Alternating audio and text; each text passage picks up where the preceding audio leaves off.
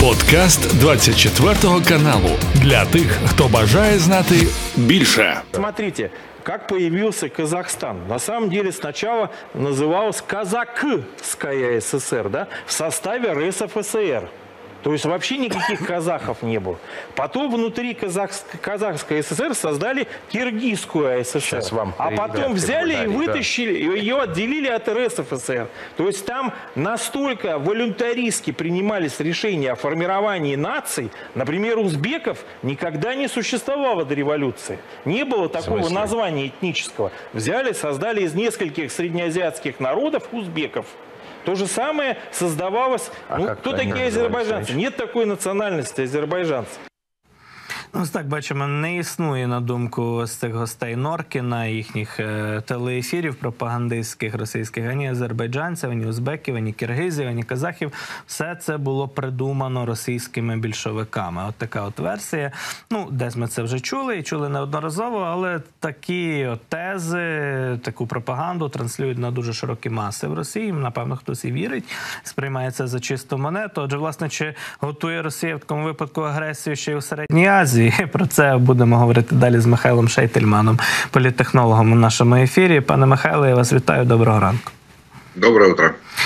Ну, в принципі, не нові історії, не нові тези. На Казахстан косо дивилися російські пропагандисти, ну і деякі їхні політики вже не перший рік, але бачимо, що знову якийсь новий виток загострення. Е, Чи будуть після цього якісь дії, чи, власне кажучи, в Росії немає зараз ресурсів, аби серйозно протистояти Казахстану, тиснути на інші сусідні держави у цьому регіоні, і все це обмежиться власне пусканням піни на їхніх телеекранах.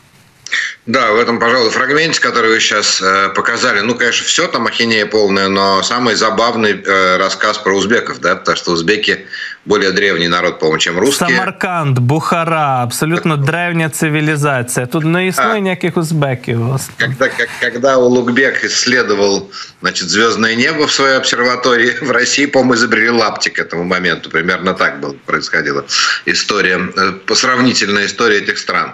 Но если перейти к современной политической географии, то понятно, что Россия вообще-то, конечно же, собиралась по плану своему. У них же есть план завоевания бывшего Советского Союза.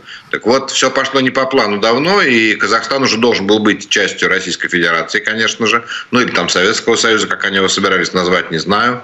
Э, Потому что, да, он был, очевидно, буквально там вторым, третьим на очереди. Он считался легкой добычей. Он считался легкой добычей. Э, В 2000, кстати, 20 да, по-моему, году это происходило, нет, я, наверное, сейчас ошибусь, по-моему, 21-м. Нет, а какой? В 22-м, перед нашей войной, в январе они же уже считали, что они захватили Казахстан. Уже российские войска и белорусские высадились э, в Казахстане в рамках ОДКБ, и они считали, что все, вот это уже присоединение Казахстана. Приехал Шойгу, сказал, мы здесь надолго, в Казахстане. И вдруг так президент э, Такаев сообщает, что нет, товарищи, вы покидаете в течение двух дней, ой, двух недель, простите, весь Казахстан. И по приказу из Китая российские войска вынуждены были убраться, поэтому план обломался. Но это план военный. А план пропагандистский его решили не менять, естественно, потому что никто не отказывается в целом от этого. И раз за разом вот какие-то подобные э, заявления происходят. До этого Медведев, насколько я помню, писал, что Казахстан это исторические русские земли. Э, Поэтому да, это вот, ну, если вспомнить, как про Украину говорили до начала оккупации украинской территории, что, дескать, никакой Украины не существует, и мы один народ. Вот сейчас то же самое говорят про Казахстан. Поэтому казахам надо готовиться, и они, кстати говоря, готовятся прямо по-настоящему к войне сейчас. От, е, власне, як Казахстан готується, якщо можна в кількох словах описати, ми бачимо, що в принципі ця агресія Москви, пряме вторгнення в Україну, не зробило Казахстан прямим союзником України. Скажімо так, Казахстан і далі залишався в складі ОДКБ і зустрічалися з Путіним, приймали Путіна і так далі. Але водночас ми розуміємо, що над самим Казахстаном нависає оцей меч власне подібної агресії вже з боку Росії. Да, вы знаете, когда что-нибудь говорю про Казахстан, мне пишут очень много писем оттуда люди, и они говорят примерно следующее, что вы должны нас понять, мы с вами, ну, это люди, которые, естественно, нас поддерживают, меня смотрят, э, мы с вами, но вы должны нас понять, вот мы висим на волоске, наша независимость все время висит на волоске, что правда. Они при э, президенте Назарбаеве не сильно развивали свою армию, а вот сейчас развивают.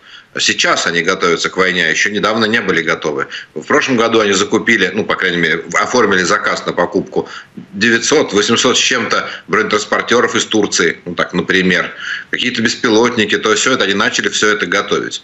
У них очень протяженная граница. Территория Казахстана ну, просто огромна, да, я не помню там в километрах, но это Це, 9 це взагалі найдовша сухопутна, найдовший сухопутний кордон з Росією серед усіх країн це в Казахстану. Вот. Так. Девят- Девятая по площади страна в мире – это Казахстан. Девятая по площади страна в мире. Поэтому защитить там очень сложно.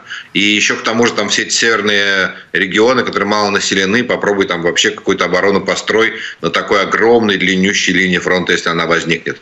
К счастью для Казахстана, сейчас у России, конечно, нет на это ресурса. Но, конечно, им нечем начинать эту войну, а, потому что это прям погрязнуть еще раз. Но если, не дай бог для них, ну как, если они вдруг победят в Украине каким, каким бы то ни было способом на прекратится огонь, то, конечно, для них а, Казахстан станет целью. Казахстан готовится вот с одной стороны военным способом, но есть еще интересный один способ такой.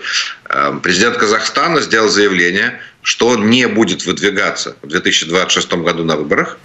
А, Кстати, что тоже стало сюрпризом, что они в 2026 году, потому что а, там срок полномочий продлили, да, там 6 или 7 лет, я не помню.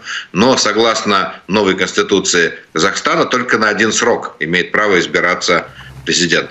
А он как бы сказал, нет, для меня исключений не будет. Ну, типа, он же избрался до изменения Конституции. Но я не буду исключением. Не может на одном человеке базироваться целая страна Казахстан. И мне кажется, вот эта демократизация Казахстана, это тоже подготовка к войне с Россией. Потому что одно дело, когда Россия напала на тоталитарную страну. Ну, на страну, скажем так, авторитарную, как минимум. И что тогда Запад на это скажет? А если Россия напала на демократический Казахстан, то Запад уже будет вести себя, э, ну, мы видели как, будет сразу союзником. Ну и, конечно, у Казахстана есть союзник в лице Китая, и это тоже часть подготовки к войне с Россией. Що ж дійсно цікава ситуація в Казахстану. Є свої загрози, але є свої козирі, як Росії можна протистояти. Ну а тим часом європейські країни використовують ті інструменти, механізми якраз протистояння російській агресії, які вже вироблені. Серед них якраз НАТО, агресивний блок НАТО. Так і от бачимо, що е, Туреччина, турецький парламент вчора проголосував е, за рішення погодитися із членством Швеції у НАТО. Ця ратифікація була дуже важливою, довгоочікуваною. Президент Ердоган ще раніше підписав відповідний документ, але його мали ратифікувати якраз на національних зборах, великих національних зборах Туреччини. І вчора це відбулося. Е, Зараз залишається Угорщина лише єдиною країною, яка поки що такого рішення не прийняла, не проголосувала на рівні парламенту. Е, Орбан запрошував прем'єр-міністра Швеції навіть відвідати Будапешт з цього приводу, посидіти, поговорити. В Швеції відповіли доволі різко, що вони не вбачають поки що жодних підстав і причин їхати в Угорщину окремо про щось домовлятися. Е, Тут виглядає, що знову Орбан щось собі хоче виторгувати, і що здобув із цієї ситуації Ердоган, зважаючи на те, що все ніби вже успішно завершилося, але тягнулося багато місяців. І знаємо, що е, в Туреччини були свої умови, вимоги до Стокгольма і до західних союзників е, навколо цього голосування. Да, вот в этом разница, что Орбан хочет что-то получить с Европы, не со Швеции. То есть он хочет получить там часть замороженных э, средств, которые должны были быть перечислены в Венгрии, но не перечислены из-за нарушений. Там, Пане прав Михайло, ну може раптом Орбан хоче, щоб на його дні народження група Абба зібралася, виступила, або ще якісь є особливі в нього захцянки, що називається. Это да, чтобы ему из Икеи подарков прислали котлетки свежие, фрикадельки, да. Но он хочет получить действительно за это что-то от других Европ... от других там стран, не знаю, да, каких каких-то европейских стран. То у э, ну, сравнительно э, у Эрдогана эта позиция была более ну, даже более честная, как ни странно, можно сказать. Он, правда, честно требовал что-то именно от Швеции. И это действительно связано с нахождением в одном военном блоке. То есть в чем была его позиция? Если мы с вами в одном военном блоке, чтобы мы с вами были в одном военном блоке, мы должны разделять общие ценности относительно каких-то там соседей, движений и идеологий. Иначе не получится быть в одном блоке. А так как у Швеции были друзья среди там неких партий, в общем, эм, которые в Турции считаются сепаратистскими, то вот он требовал прекратить поддержку сепаратистов в Турции. То есть это требование, оно ну, звучало логично. логично, то э, требования венгров, которые, я не знаю, честно говоря, они их, по-моему, даже не знаю, озвучивали ли они их официально, но у них же нет, они же не могут сказать, значит, так э, в Швеции неправильно относятся к территориальной целостности Венгрии. Это абсурд, да, или там у нас со шведами разные ценности. Такого они тоже сказать не могут. Соответственно, это реально вот некая расторговка, так сказать, и вымогательство. Мне кажется, не, будут, не будет остальное НАТО терпеть. Тут э, все-таки НАТО это такая, такое место, где есть большие и есть маленькие, давайте будем честны. И большие сейчас должны указать Орбану, что у него нет особых полномочий не допускать э, Швецию в НАТО, потому что уже есть планы, кстати, на Швецию большие. Швеция собирается, как только вступит в НАТО, прям сразу отправлять свои войска в Латвию, оборонять рубежи с Россией. Поэтому я думаю, что Венгрию быстро поставят на место в данной ситуации. Насправді Балтійський регіон зараз стратегічно важливий для східного флангу НАТО, і про це виходять різноманітні публікації в поки що ніби не дуже серйозних західних виданнях, але Daily Mail нещодавно писала на цю тему плани Росії атакувати НАТО і Європу в 44-му році. І там якраз е, Балтика, Балтійські країни, скажімо так, вони особливо важливі для того, аби відбити таку атаку. Ймовірний план такої атаки. В Орбана тим часом є величезний фан е, за океаном, фанат е, Дональд Трамп його звати. І в Трампа поки що все дуже добре складається на праймері з республіканських. Бачимо, що після Айови він взяв і Нью-Гемпшир і обійшов Нікі Хейлі вчора під час голосування внутрішньопартійного так серед республіканців на приблизно 12 чи 13 відсотків, 54 відсотків Трампа, 43 в Хейлі. От такий результат. Хоча були надії, сподівання на Нью-Гемпширу прихильників Нікі Гейлі, в тих, хто опонує Трампу в рамках, власне кажучи, республіканської партії, але поки що переможна хода Трампа не спиняється. Чи так воно вже виглядає, пане Михайле, що Трамп це неминучий для наш сценарій? що так чи інакше доведеться мати з ним справу як із повноцінним вже кандидатом на президентських виборах від республіканців, і партія республіканська остаточно перетікає в своїй підтримці от до цього кандидата. Ну, вероятность, конечно, велика тут, чего ж там, она изначально была велика очень.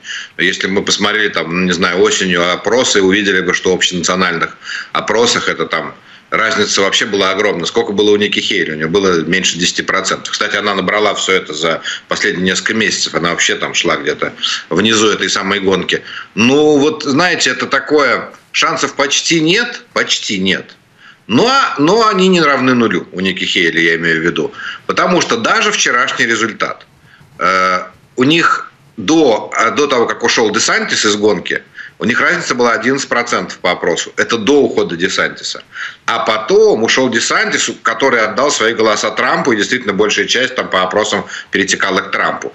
То есть вот этот разрыв, который сегодня появился у них, там, ну сколько там, 11-12%, он меньше того, что ожидали, ожидали социологи. Это все-таки тоже факт, что разрыв меньше. Поэтому, конечно, это будет похоже на чудо, если удастся еще, Ники Хейли удастся как-то остаться в гонке. Но она, во-первых, заявила прямо, что она до, до праймерис в Южной Каролине не уйдет. Это ее штат, поэтому она до этого не уйдет из праймерис. Так что еще посмотрим. Ну а вдруг, как говорится, тут еще пока, да, я говорю, еще шансов мало. Но вот даже сегодняшний результат, сегодня утром, когда я его увидел, легкий, такой маленький, чуть-чуть оптимизм меня э, вселил, потому что вчерашние опросы показывали гораздо худший прогноз, чем то, что получилось. Чи є сенс в такому випадку ще, ну скажімо так, брати до уваги можливу судову заборону Трампу балотуватися? Не, ну, конечно, но это другая совершенно параллельная история, параллельный сюжет. Посмотрим, что с ним будет. Тут, тут я, честно, не, не подкован настолько в американской судебной системе, чтобы вам сейчас тут комментарии давать. Не знаю. Я просто так, как зритель, сижу, типа, а, да, мне по CNN сообщают, я верю. Я не могу говорить о вероятностях чего-либо здесь. Ну так, CNN, звісно, більшу довіру викликає, ніж те, що ми чуємо на Fox News, на іншому в помітному, скажімо так, інформаційному каналі американському. Ну але дійсно будемо стежити уважно за це розвитком подій. До південної Кароліни особлива увага. Тепер ще може ситуація похитнутися, скажімо так, і впевнений статус Трампа як єдиного і фаворита, от скажімо так, цієї гонки від республіканців, ще може дещо змінитися. Однак, справді, все це буде дуже дуже нагадувати диво в такому випадку. Пане Михайло. дякую вам за включення і за розмову. Михайло Шейтельман був із нами на зв'язку. Це був подкаст для тих, хто бажає знати більше. Підписуйся на 24 канал у Spotify, Apple Podcast і Google Podcast.